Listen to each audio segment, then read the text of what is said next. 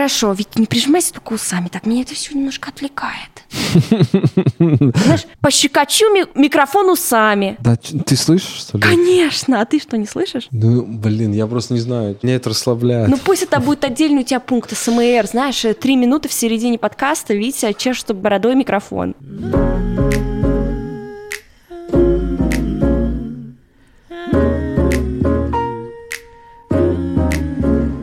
Всем привет! Это подкаст «Радио Монеточка» и его ведущие Лиза и... Витя! Витя, Витя. Мы муж и жена, Ну. а также мы коллеги, партнеры, которые вместе пишут все музыку и еще теперь и вместе ведут этот подкаст. Сегодняшняя тема выпуска – внешность. Что нам в себе нравится, что нам не нравится, как нам это все перебороть и как нам вообще существовать в мире, где все только и делают, что навязывают тебе какие-то стандарты красоты, и где каждый день ты просыпаешься, встаешь возле зеркала и видишь там свой каждый прыщ, каждую свою морщинку, и ты все время чем-то недоволен. Я даже не знаю, пой- пойду в зеркало посмотрю.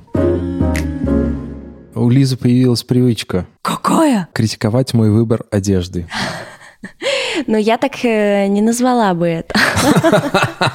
А как бы ты это назвала? Ну, во-первых, ведь я сделала это два раза. Ты сказал, что тебе это не подходит, и я больше никогда не буду этого делать. Я думаю, нет человека, которому это бы нравилось. Ну, есть люди, от которых мне это очень всегда интересно, и в 90% случаев кайф. Например, ты. Есть люди, от которых я бы очень не хотела и не люблю, и я просто, знаешь, э, выслушиваю это молча, потому что не хочу спор, и я просто жду, когда это закончится, и потом у меня весь день грустное настроение. Ну, например, моя бабушка, я ее очень сильно люблю, но вот она убеждена, что мне нужно постоянно подкрашивать брови и дома, и при муже, это не дай бог. Как еще наш брак с тобой выдержал, если учитывать то, что я не крашу Ну, брови? я, честно, не знаю, только на себе вообще. Тащишь это Да. все на своем горбу. А вот как же вот эти вот случаи, когда ты, ведь э, я же так красиво оделась, ты что же мне ничего не сказал или сказал не то? Ну что? Я хочу получить комплимент, и я его Мгм. прошу. Это лучше, чем, знаешь, потом обижаться и что-то какое-то недовольство. Хочу услышать приятные слова. И вообще никогда не стыжусь спросить, Витя, как ты я выгляжу? Смотри, какая я красавица. Достаточно просто сказать, да, супер, все, мне приятно. Ну хорошо,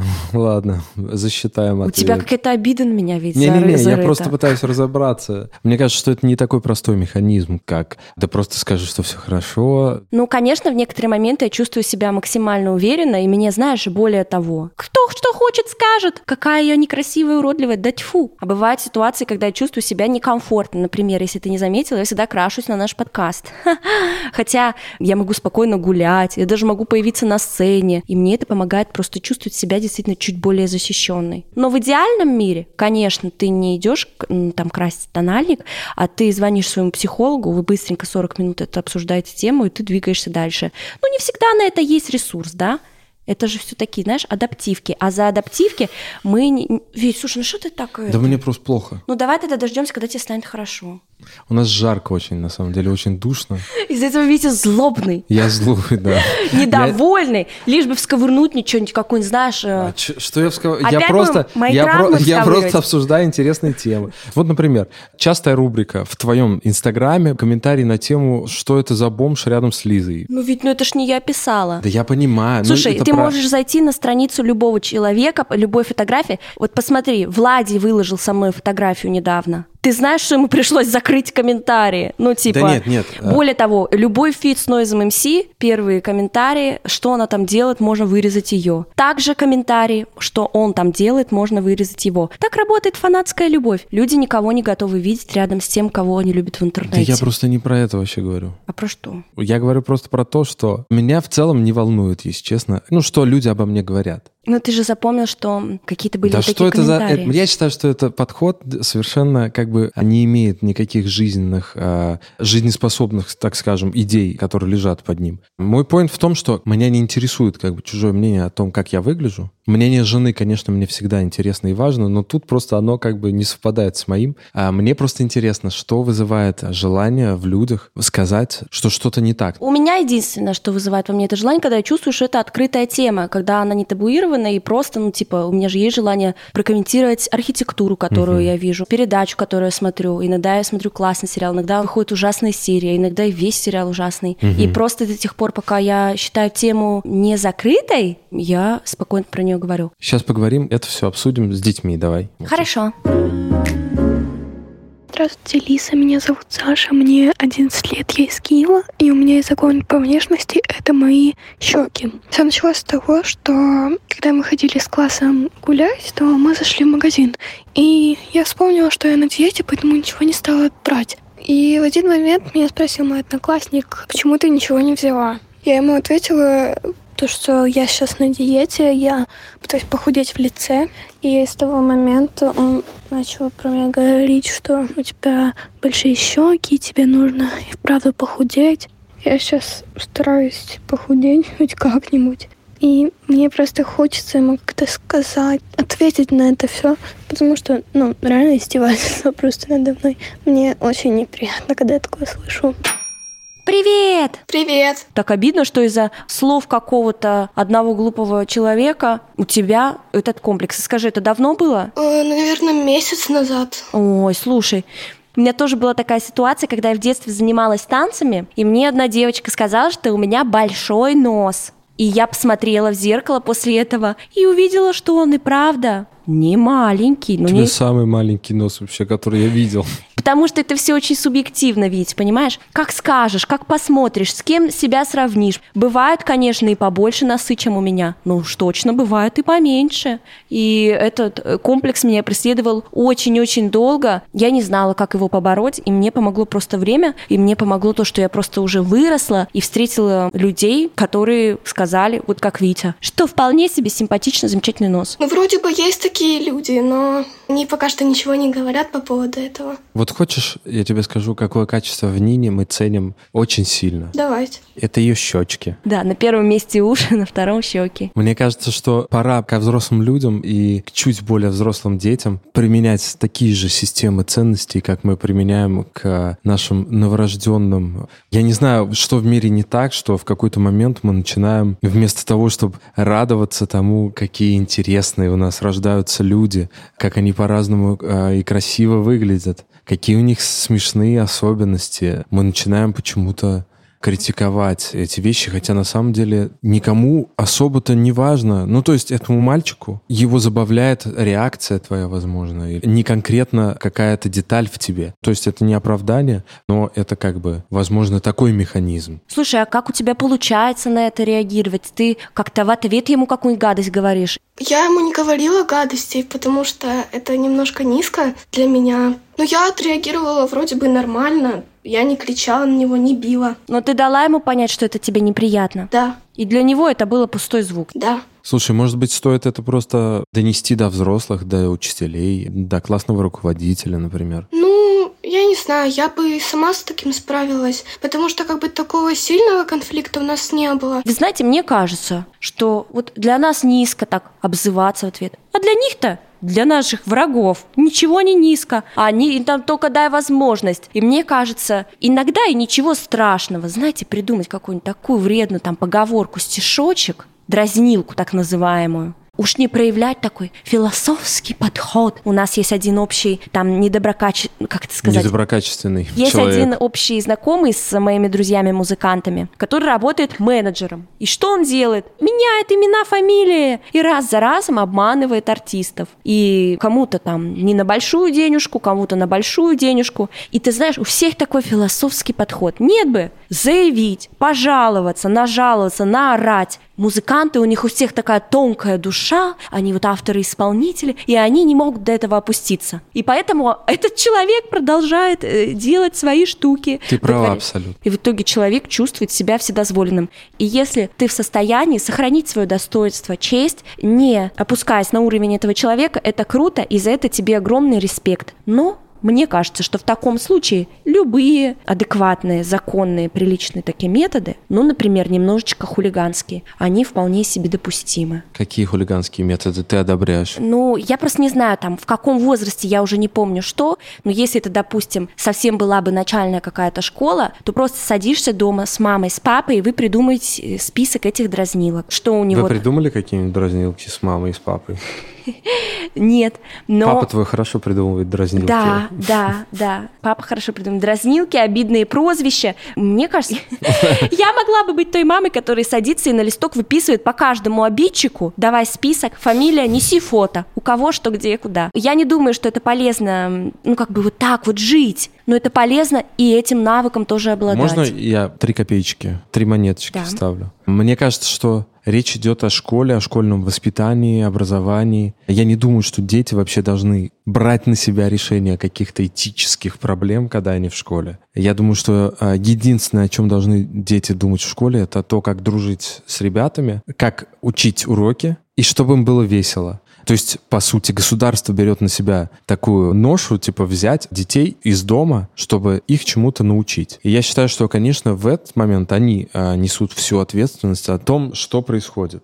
Могу просто личный пример рассказать, где я воспользовался этой лазейкой. Когда я учился в классе, по-моему, девятом или десятом, у нас еще очень было такое разделение на всякие течения. Субкультуры. Типа, субкультуры, угу. типа неформалы, гопники, вот это вот все. Эмари. Эмари, кстати, еще не было, это уже позже. Да. И, естественно, я был неформалом. И у нас было, как ни странно, ярко выраженные классы. То есть вот наш класс, в котором учился я, все мальчики оттуда, они увлекались либо информатикой, музыкой, вот этим всем. Ну, в других классах увлекались типа футболом и еще чем-то. И был ярко выраженный класс, где учились одни гапари, как мы их тогда называли. Не буду скрывать и как-то это приукрашивать. И, в общем, состоялся такой товарищеский матч школьный. И я не знаю, как так вышло, но мы, смеясь, их обыграли, а для них это было самое главное вообще. Это вот этот мачизм, мускулинность, э, пацаны. А тут их обыграли какие-то вообще непонятные типа ребята.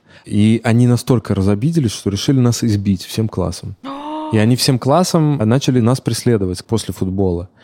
Я пошел то ли к учителю физкультуры, то ли к директору. Ну, в общем, мы нажаловались просто на них. На следующий день их всех поругали, грозили им отчислением, и они ходили, извинялись и говорили, ну ладно, не прогони, ты понял там. Это. Ну, то есть они даже извини сказать не могли. То есть они все делали в рамках понятий пацанских вот этих все. В общем, мы такие, ладно, окей. Я считаю, что это отличный вообще способ взаимодействия с такой фактурой. Потому что лично я понимал, что с ними можно только двумя как бы языками общаться. Это подраться с ними а либо как-то вот на этой фене, на которой они любили болтать. Но ни то, ни другое мне было, конечно, неинтересно, поэтому я считаю, что это был логичный шаг обратиться просто к существующему авторитету, который эту проблему решил. Я не говорю, что у тебя, конечно, такая сильная и сложная проблема, наверное, ну, в плане, что он, наверное, не хочет тебя избить, но даже если он тебя оскорбляет, я считаю, что вполне себе можно об этом рассказать. Но это должно быть какое-то доверие к учителю. Скажи, у вас классный класс,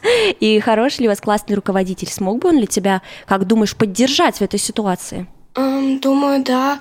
Он всегда нам помогает в каких-нибудь ситуациях, проблем нету с ним. Я думаю, что очень важно правильно просто это сделать. То есть не вот Петя называет там или говорит что-то там, а сказать, Извините, пожалуйста, у меня вот есть а, небольшая... Деликатная проблема. Деликатная проблема, да. У меня есть конфликт с моим одноклассником, с таким-то, таким-то. Мне неприятно, что он говорит вот такие-то вещи. Ну, ты знаешь ведь, ну да, ты, конечно, прав. Но вот в целом Ладно, я подумаю, как это сформулировать чуть-чуть. Ну, что ты хочешь сказать? Ну, просто сейчас, я же еще это на все сейчас смотрю больше именно как родитель угу. будущего школьника, будущего малыша в детском саду. И я понимаю, что все современные методы психологии учат родителей в первую очередь воспитывать малыша а, открытого, который говорит о всех своих чувствах, который не берет на себя функции взрослого, знаешь, психологически такого здорового человека.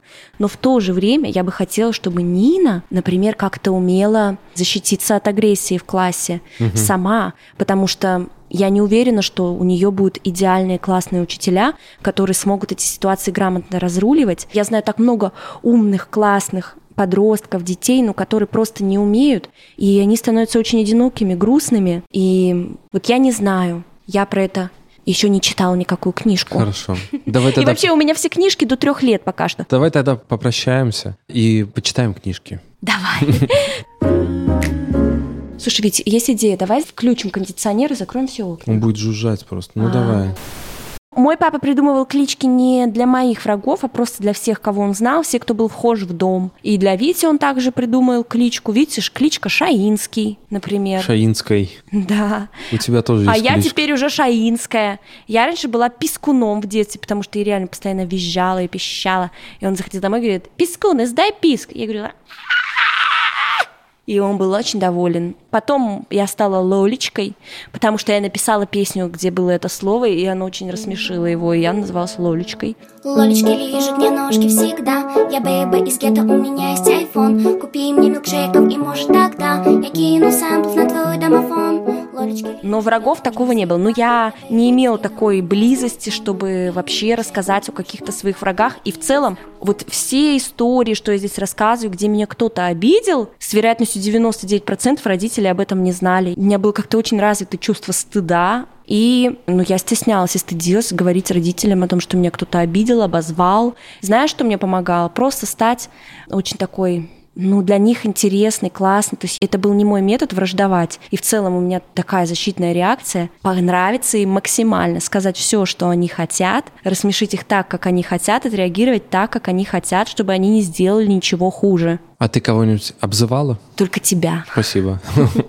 Но у нас в школе была ситуация, это делала не я лично, меня все время обзывали. Я помню, ведь каждое обзывательство. Например, в какой-то момент у каких-то девочек, знаешь, там лет в 10, в 11, начали расти груди, бедра. Я помню, как я переживала, что у меня нет такой, знаешь, классной фигуры. И сейчас я думаю, блин, мне было реально 12 лет. Что я еще могла иметь там? Конечно, у меня не будет никакой груди.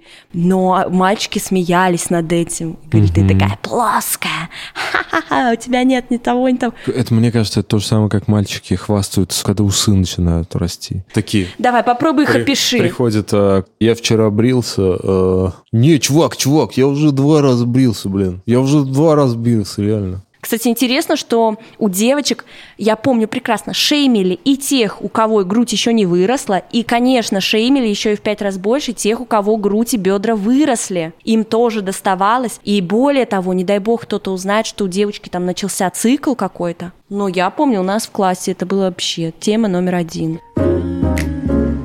Привет, Монеточка. Меня зовут Соня. Я живу в Барнауле. В 21 году у меня начались проблемы с кожей. Я пыталась как-то лечить, но появлялись все больше и больше каких-то новых воспалений, которые мучают меня до сих пор. Мне плохо подходить к зеркалу, потому что я вижу себя.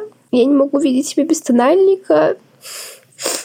И мне, не знаю, мне всегда очень грустно. Я смотрю на своих подруг, у которых ни одного не воспаления, ничего. А у меня все лицо в ужасных пятнах. Я пыталась объяснять родителям, что типа, ну это надо как-то лечить. Это надо специальные средства, это надо к дерматологу ходить. Они говорят, что с возрастом все пройдет. Но я пропускаю свою, ну, как сказать, свою молодость, свое детство, просто никуда не ходя из-за того, что не могу выйти без тональника. Тональник закончился, я никуда не пойду. И, к сожалению, взрослые это не понимают.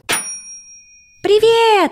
Привет! Слушай, это очень жизненная для меня ситуация. У меня тоже было пару случаев. Я прекрасно помню, как не пошла на какую-то вечеринку. Уже знаешь, когда я была взрослой, то есть вроде как я уже певица, артистка, меня зовут на какие-то мероприятия, и, казалось бы, должна быть уверенность в себе. Но я прям помню, что у меня выскочил какой-то ужасный, отвратительный прыщ, и меня настолько это расстроило, и я просто не смогла выйти из дома. Хотя у меня был такой красивый наряд, и я поняла, что как бы я его сейчас не закрасила, ну, это просто видно. И понадобилось много времени, знаешь, просто для того, чтобы принять себя и понять, что как ты идешь, думаешь про свой прыщ, так же и все вокруг идут и думают про свои прыщи или про свои некрасивые волосы, неправильные черты лица, про свои неправильные ноги, в кавычках, конечно, неправильные. И действительно, людям на это абсолютно плевать. И уж точно люди, которые могли бы стать тебе хорошими друзьями, никогда не отсекутся, из-за внешности. Согласен.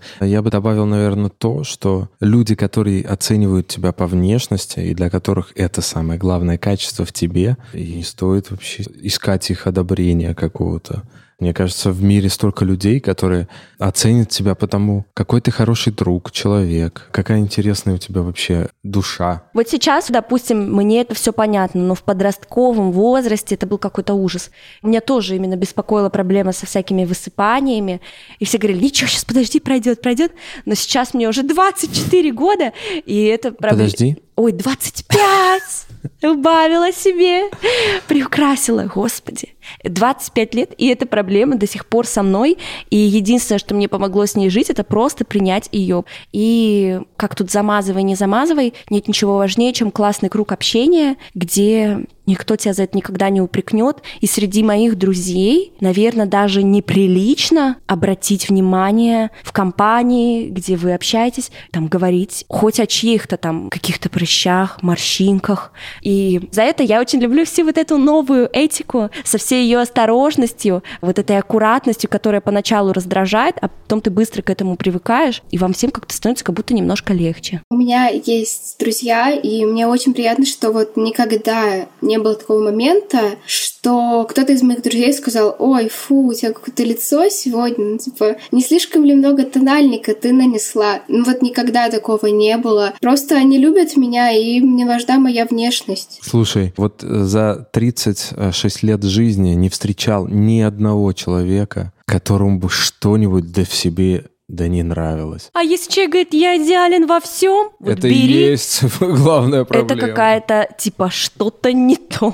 Ну, либо человек действительно так много лет, не знаю... На сцене. С, с тобой работал. Но мне Если ка- Филипп Киркоров, так Моя скажет. мечта в этом смысле просто сместить фокус своего внимания с себя. И чувствую я себя максимально хорошо, комфортно и уверенно, когда в целом не возникает ситуации, где я должна себя как-то оценить. Ни в хорошую сторону, ни плохую. И мне кажется, в этом и есть суть здоровой самооценки. Ну, в принципе, так сейчас все и говорят, э, что идеальная самооценка – это не когда ты считаешь себя великолепным красавчиком или ты считаешь себя полным уродцем, а когда ты в целом практически никогда не задумываешься об этом и больше сконцентрирован на окружающей реальности, чем на том, как ты в этом всем смотришься, где ты в шкале, по этой шкале. Ты самый классный здесь или ты не самый классный. И вот на... Что ты все? Это из розетки, может? Нет, это не поможет, он же... Ну э, тогда убери его в другую комнату. Прости, у нас пищит пылесос. Ничего страшного. Он тоже хочет поучаствовать. Сегодня все не слава богу. Жарко, устройства взбунтовались. У вас Вот. Нина стоит на обоих. На обоях? Да. Ой, какая она хорошая. Ой, она тут вообще маленькая. Где-то, наверное, месяцев 5-6 ей тут. Ты знаешь, мне очень помогло гораздо спокойнее относиться к своей внешности, к внешности других людей вокруг меня и действительно не оценивать это, особенно в каком-то негативном ключе, и именно рождение Нины. Потому что, когда я там была беременная, я ждала ее, я ходила на эти УЗИ, сначала просто какая-то неразборчивая картошка, потом уже видно две ручки, две ножки, и ты испытываешь такое счастье, когда наконец-то видишь через несколько месяцев, что у твоего ребенка два ушка, потом они делают какой-нибудь тест в больнице, когда она уже родилась, и оказывается, что эти уши слышат, эти глаза видят, и в этом смысле просто невозможно представить, что когда-то она вырастет, и она будет недовольна этими ногами, этими глазами, этим носом, который вообще, знаешь, прошел вот этот генетический отбор, то есть ее предки умирали и просто боролись за жизнь для того, чтобы у нее был именно такой нос. И когда вот я через это прошла, я стала по-другому относиться, например, к своему носу. И теперь, когда я смотрю на него, я сразу думаю про, знаешь, своих предков, которые там где-то на Урале ходили, и вот их этот нос спас среди всех других племен. Они, типа, оказались наиболее жизнеспособными, классными за счет своего носа. Ты никогда, допустим, глядя на своего ребенка, мне сложно представить, что когда-то я подумаю, да уж, а нос можно было бы получше там, или глаза можно было бы получше. Здорово, конечно. А что- ты думаешь так про своих предков? Тебе нравится твое лицо, твое тело, твои руки, твои волосы, или тебе пофиг на это? Когда я смотрю фотографии старые, мне нравится Так как во мне очень много каких-то национальностей намешано, с очень разных концов, я всегда, глядя на фото вот этих частичек моей идентичности, я всегда думаю вот об этих разных абсолютно людях. Вот мне, например, очень нравится, что у тебя такие глаза интересные. Ты удивился, что у Нины такие же глаза? Нет. Я очень удивилась. Я была уверена, что все будет как у тебя, потому что у тебя, ну, знаешь, более темные волосы, там угу. густые ресницы, брови. И обычно это как бы доминантные признаки, и берутся они. Я знал, что будут твои глаза. Да, откуда? Угу. Не знаю, мне почему-то это ведьмины зеленые глаза. Соня, ты тут? О, Соня э, чуть-чуть э, развисла, но нам пора с ней попрощаться уже. Спасибо тебе большое. Я надеюсь, что тебя не будут беспокоить никакие комплексы. Хотя, наверное, такого не бывает, но как можно меньше. Спасибо большое. Меня зовут Алина, мне 14, я из Ярославля. Я бы хотела рассказать по поводу внешности, потому что я имею наполовину якутские корни. У меня большой загон по поводу разреза глаз, потому что у меня два глаза, и у них разный разрез, некий такой. По щекам мне постоянно говорят, что это какая-то моя изюминка. И щербинка между зубов тоже мне дают некую такую изюминку, хотя мне это очень неприятно, потому что я не хочу, чтобы внимание внимание акцентировалось только на моих щеках, чертах лица. Сейчас у меня уже не настолько большой комплекс по поводу внешности, но из-за веса мои щеки становятся либо больше, либо становятся меньше. Вообще я похожа на хомячка. Привет! Привет! Лиза, расскажи, а у тебя какие-нибудь школьные комплексы имелись? Конечно, но вот все, что рассказывают ребята сегодня, все это попадает, и глаза тоже. Но мне кажется, Кто-то что... издевался над твоими глазами? Конечно. Что они маленькие, что они как у какой-нибудь... То есть Ой. большой нос, маленькие глаза. Да. Видишь, у меня просто еще внешность совсем не соответствует современным стереотипам красоты, которые таковы. Огромные глаза, малюсенький носик и огромные губы. У меня все на... Ну, не все наоборот, но у меня небольшие глаза, небольшие тонкие губы, и нос у меня никакой там не этот. Как ты относишься к современным стандартам красоты? Вот к этому Кардашиан Дженнер виду э, макияжа и прочего? Я отношусь прекрасно ко всему, и они очень-очень красивые. Меня даже не смущает то, что они добились этой красоты с применением каких-то, наверное, операций, хотя они угу. это скрывают. Ну, единственное, что меня смущает в стандартах красоты современной, это все-таки очень узкая их направленность какая-то.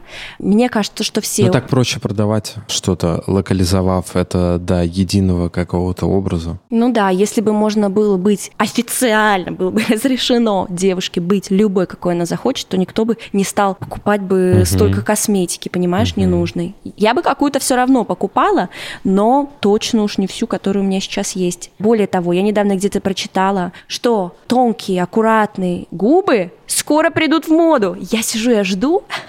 Буквально с будильником. Ты знаешь еще, Кардашьян, вот прошла мода на эти широкие телеса. А люди не ушли никуда, да? Нет, Вить, ты знаешь, что они сделали? Они себе за два дня все это издули, понимаешь? И в один прекрасный день они все вышли, и папарацци их все сфотографировали, и все с ужасом увидели, что они все это себе убрали. Я что-то не заметил. Ну, ты, может быть, просто не следил как-то. Ну, это Мне... тоже верно. Ну вот, но если ты посмотришь их последние фотографии, они стали худышками. Я вот честно говоря, не очень хорошо отношусь к этому. Вообще к коммерциализации любого образа, скажем так. Вот на словах мы все такие вообще принимаем всех, и вообще все у нас классно, и будь любой вообще. Но в жизни вообще не так. В жизни, как всегда, продается определенный тип образа. Я, мне кажется, вырос, конечно, в самое жестокое время для а, вот этих вот стандартов красоты. 90-е это да. ужас. И я вырос в семье, где заправляли женщины. В то время, конечно, очень жестко с этим всем было, особенно когда появились вот эти все фильмы голливудские и прочие, Джули Робертс,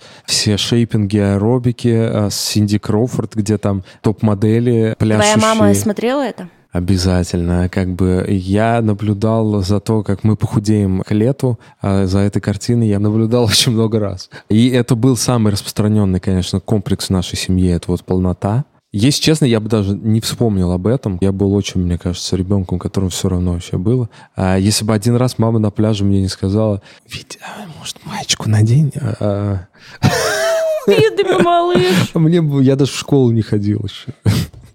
Я даже не думал о том, что, я, я 6 лет, наверное, мне 6 кубиков должно быть. Вот. И после этого, конечно, это было, э, ну, для меня такая гонка постоянная. Там я смотрю, а, сестра с мамой худеют. Так, теперь я худею. Теперь мои друзья все, конечно, они тоже все подвержены этому. Все идем в тренажерный зал. Теперь мы качки. Теперь еще что-то. Теперь какие-то фильмы, форсажи и прочее, где там вот эти вот все а, бойцовский клуб обязательно, где Брэд Питт без майки там. Всем надо даже мальчикам подрочить. Ты что-то подростковый подкаст с ума сошел. Так как раз.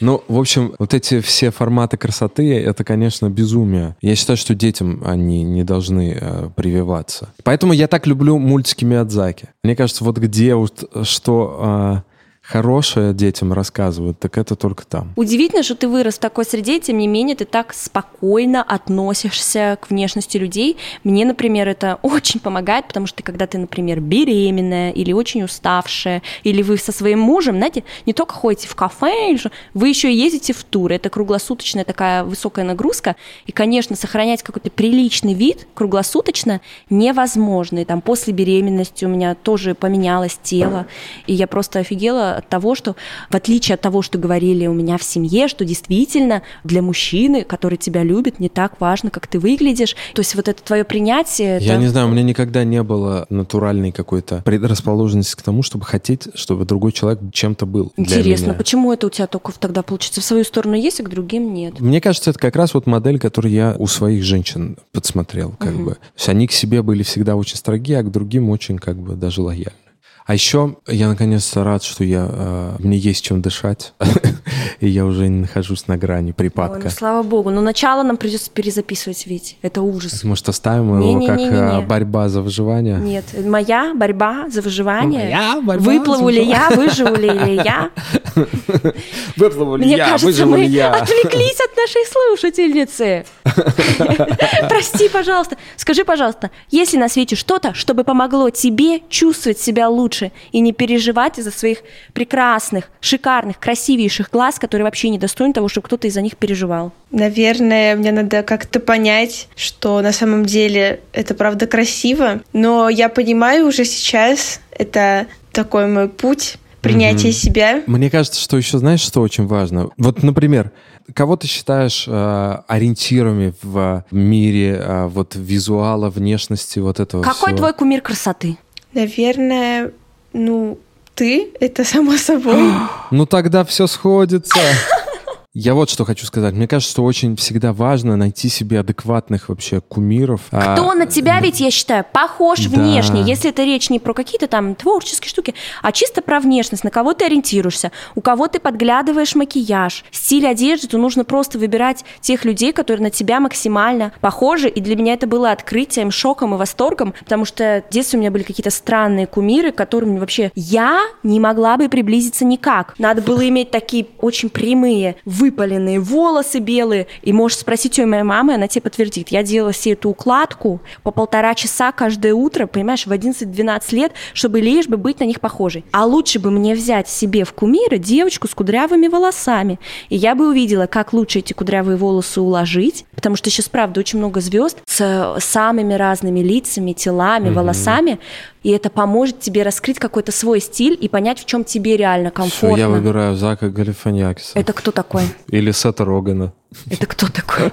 Это пухлые мужчины. Да ведь это какой же не... Мне вчера написали, э, что ты вообще очень-очень красивый, и у тебя очень красивое... Это я знаю. Что у тебя очень красивое пальто, и ты Спасибо. очень э, уже, можно сказать, стройненький мужчина, худенький. Договорились. Но это не страшно, это меня не волнует. Это тебя волнует. Правда тебя это не волнует? Правда. Ну и все. Ну, в общем, как тебе наши советы? Я надеюсь, они тебе пригодятся, потому что ты очень-очень красивая и очень обидно, когда такие классные девчонки, понимаешь, запоминают вот такую обидную штуку и всю жизнь потом мучаются. Спасибо большое, потому что тут, правда, было много всего полезного, и на самом деле мне это очень-очень надолго запомнится. Как самое безумное звонок. Ну что ж, пора закрыть эту шкатулку, этот ящик Пандоры. Ну да, ну блин, я думаю, что я сегодня лягу спать, и я как вообще сразу подумаю перед тем, как уснуть, о тех вещах, которые я не успела сказать, потому что тема такая огромная, и про нее можно говорить долго-долго. Но я думаю, что никто не помешает нам еще раз об этом поговорить и вспомнить, послушать, что мы наговорили, вспомнить, а, что не успели. Опровергнуть свои слова. Да. Тогда спасибо большое всем, кто нас слышал, слушал. Ставьте это знаешь, как говорят, слушать, но не слышать. И все такое. Спасибо большое всем, кто слушал этот подкаст. Ставьте ему хорошие оценки там, где вы его слушаете. Распространяйте. Сделайте скриншот, что вы послушали этот выпуск, и выложите его себе в сторис. Или упомяните это где-то, где-нибудь в комментариях. Увидите какой-то мем и напишите «Ха-ха, класс!» Как в том выпуске подкаста «Радио Монеточка». То есть нужно, чтобы оно все закружилось, чтобы было ощущение, что все это слушают, все это знают. Я доверяю доверяю это вам, ребята, мне нужна ваша помощь. Я надеюсь, что вам понравился сегодняшний выпуск. Спасибо студии «Либо-либо» и спасибо тебе, Витя. Спасибо, Лиза. И спасибо всем прекрасным людям, которые сегодня позвонили нам. Если вы хотите в следующем подкасте также с нами поболтать, то записывайте свое голосовое сообщение в наш чат-бот, либо монеточка бот. Ну, а как это правильно написать, вы увидите в описании. Ну, давай я тебе расскажу там, что мы не договорили. Давай. Во-первых, я очень хочу есть. Хорошо.